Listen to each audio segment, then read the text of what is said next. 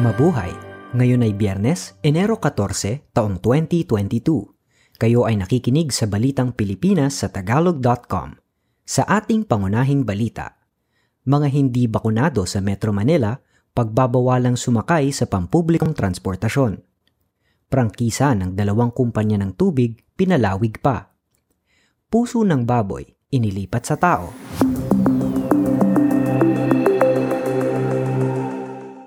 Bawal nang sumakay sa anumang uri ng pampublikong transportasyon sa Metro Manila ang mga walang bakuna laban sa COVID-19 makaraang ipatupad ng Department of Transportation o DOTR ang No Vaccination, No Ride Policy. Ang kautusan ng DOTR ay ipapatupad simula sa Enero 17 at nakakasakop sa lahat ng sasakyang pampublikong bumabiyahe papunta at mula sa loob ng National Capital Region sa pamamagitan ng lupa, riles, katubigan at eroplano. Hindi naman kasali sa kautusan ang mga individual na may medical condition na hindi pwedeng saksakan ng COVID-19 vaccine. Gayunman, kailangan silang magharap ng certification at numero ng kanilang doktor. Hindi rin kasali sa kautusan ang mga taong bibili ng mahahalagang gamit at serbisyo tulad ng pagkain at gamot.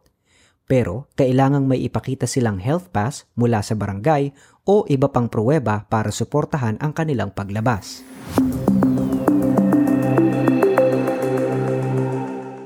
Dalawamput walo pang mga lugar sa Pilipinas ang isinailalim sa Alert Level 3 simula ngayong Enero 14 hanggang at 31.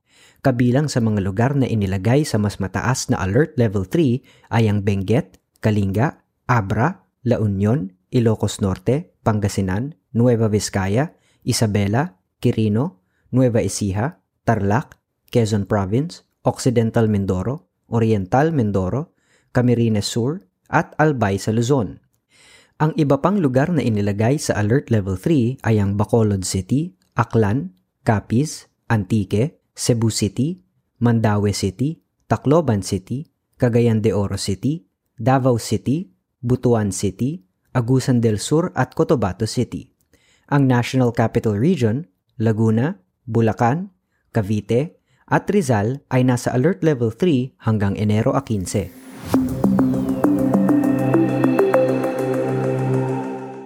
Makaraang suspindihin ang nakaugaliang prosesyon at misa para sa itim na Nazareno noong Enero 9, suspendido na rin ang anumang kasiyahan o pisikal na aktibidad na may kinalaman sa piyesta ng Santo Niño ngayong Enero 16.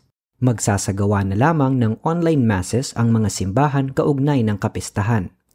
Samantala, mananatiling sarado ang Quiapo Church hanggang sa Enero 26 upang maiwasan ang hawaan ng mga deboto sa COVID-19. Sa Maynila, nagdeklara ng health break ang pamahalaang lungsod mula sa online at physical classes para sa mga estudyante ng syudad simula Enero 14 hanggang 21. Ang isang linggong suspensyon ng klase ay para sa lahat ng levels, online at physical classes, sa lahat ng pribado at pampublikong eskwelahan sa syudad. Ito ay bunga ng tumataas na kaso ng COVID-19 sa mga guro at estudyante.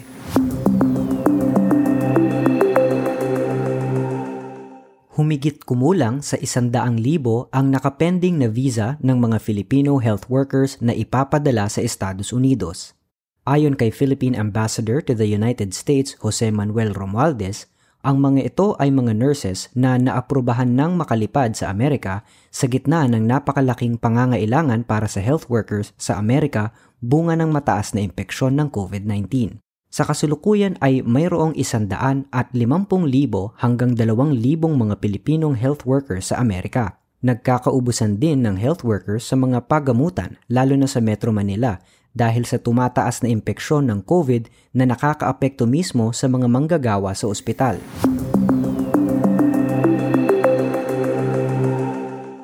Ang Philippine National Police o PNP ay magtatalaga ng mga pulis na magbibigay ng proteksyon sa lahat ng mga manggagawa sa media lalo na sa panahong ito ng eleksyon.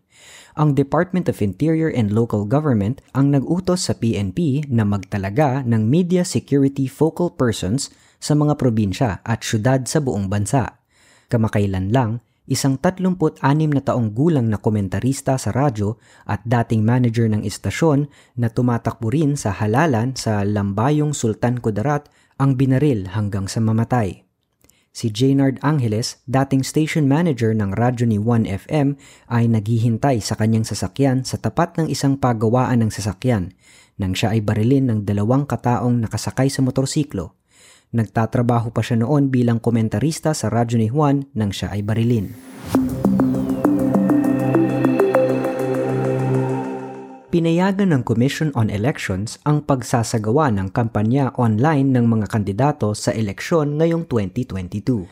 Sa resolusyon numero 10730 o ang Rules and Regulations Implementing Republic Act 9006 o ang Fair Elections Act, sinabi ng COMELEC na pinapayagan nila ang lahat ng tumatakbo na magsagawa ng political meeting, rally at iba pang kaparehong aktibidad online. Sinabi ng COMELEC na mayroong ilang kondisyon ang kanilang pagpayag na ito, katulad ng dapat ay magsumite ng recording ng e-rally sa Education and Information Department ng COMELEC sa loob ng 70 at 2 oras makaraan ang kanilang event. Ang COMELEC ang magbibigay ng Facebook channel para sa libreng live streaming ng e-rallies ng mga national candidates simula Pebrero a 8. Ang campaign SAFE Comelec e-rally channel sa Facebook ang magbibigay ng libreng e-rally airtime sa lahat ng mga kandidato sa pagkapresidente, vice-presidente, senador at representante ng party list. Sa balitang pangkalakalan, Pinalawig pa ni Pangulong Rodrigo Duterte ang prangkisa ng Maynilad Water Services Incorporated at Manila Water Company Incorporated ng panibagong 25 taon. Ang Republic Act 11600 ay nagbigay sa Maynilad ng prangkisa para magtatag, magsagawa ng operasyon at imantina ang sistema ng patubig, sewerage at sanitation services sa kanlurang bahagi ng Metro Manila at sa lalawigan ng Cavite. Samantala, ang Republic Act 110601 naman ay nagbibigay ng prangkisa sa Manila Water para magsagawa ng operasyon sa silangang bahagi ng Metro Manila at lalawigan ng Rizal.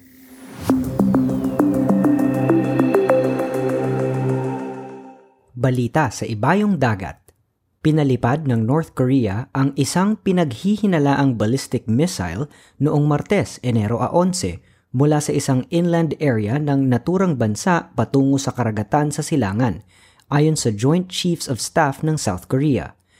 Ayon sa militar ng South Korea at Japanese Coast Guard, ito na ang ikalawa sa pinaghihinalaang missile launch ng North Korea sa loob lamang ng isang linggo. Bumagsak di umano ito sa labas ng exclusive economic zone ng Japan – Katatapos lang ng United Nations na talakayin kung paano tutugon sa isinagawang pagpapalipad din ng North Korea ng sinabi nitong hypersonic missile noong isang linggo. Noong bagong taon, ipinangako ng leader ng North Korea na si Kim Jong-un na palalakasin pa nila ang kanilang military bilang tugon sa nabinbing pakikipag-usap sa South Korea at Estados Unidos. Balita sa palakasan. Mahirap para sa Pilipinas na ulitin ang kanilang tagumpay sa Southeast Asian Games noong 2019 sa darating na palaro sa Vietnam makaraang mahinto ang paghahanda ng mga manlalaro dahil sa tumataas na kaso ng COVID-19 sa bansa. Sinabi ni Philippine Olympic President Abraham Tolentino na naging isang malaking hamon ang pagkakahinto ng training sa contact sports nang mailagay sa Alert Level 3 ang Metro Manila. Gayon din, ang pagkakatanggal ng arnis at obstacle sports ay makakabawas sa tsansa ng Pilipinas para sa mga medalya. Ang Pilipinas ang nanguna sa medal tally sa 2019 SEA Games makaraang umani ng isandaan at apat na putsyam na gintong medalya, samantalang pumangalawa naman ang Vietnam sa siyam na putwalong gintong medalya. Ang Hanoi SEA Games na dapat ay isasagawa noong 2021 ay gagawin ngayong Mayo.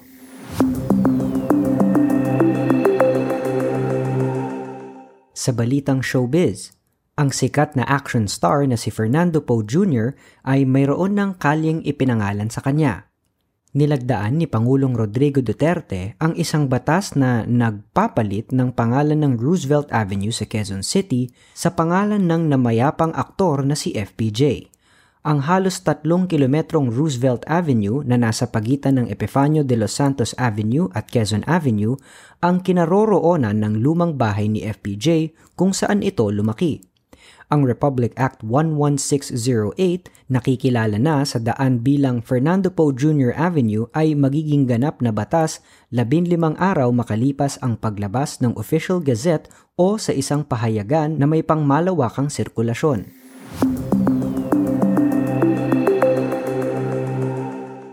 Sa balitang kakaiba, magdadalawang isip ka na siguro bago kumain ng puso ng baboy ngayong nailagay na ito sa tao. Sa kauna-unahang pagkakataon, nailagay ang puso ng baboy sa isang 57 taong gulang na pasyenteng taga Maryland.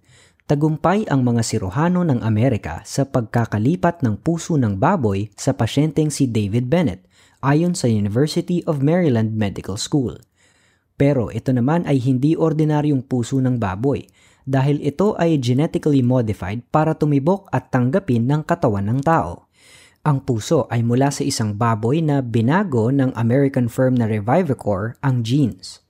Sa kabuuan, sampung genes ng baboy ang binago. Apat sa genes na ito ay pinatulog kasama ang agresibong immune response at ang isa naman ay ang makakapagpalaki sa puso ng baboy kapag na-transplant sa katawan ng tao. Upang mapataas ang tsansa na tanggapin ito ng katawan ng tao, may ipinasok na anim na human gene sa genome ng donor na baboy. Umiinom ngayon ng immune-suppressing medications ang pasyenteng si Bennett pero hindi pa rin naiaalis sa makinang sumusuporta sa trabaho ng puso at baga. Ayon naman sa medical team, mas matimbang ang trabaho ng puso ng baboy kaysa sa makina at mukhang normal naman ito sa ngayon. Matagal nang interesado ang mga manggagamot sa tinatawag na xenotransplantation o cross-species organ donation kung saan may mga eksperimento nang isinagawa noong ikalabing pitong sigulo. Sinubukan na ang pagtransplant ng puso ng baboon sa isang bagong panganak na sanggol na tinawag na Baby Faye noong 1984 pero nabuhay lamang ang sanggol ng dalawampung araw. At yan ang kabuuan ng ating mga balita ngayong Enero 14 taong 2022 para sa tagalog.com. Basta sa balita, lagi kaming handa.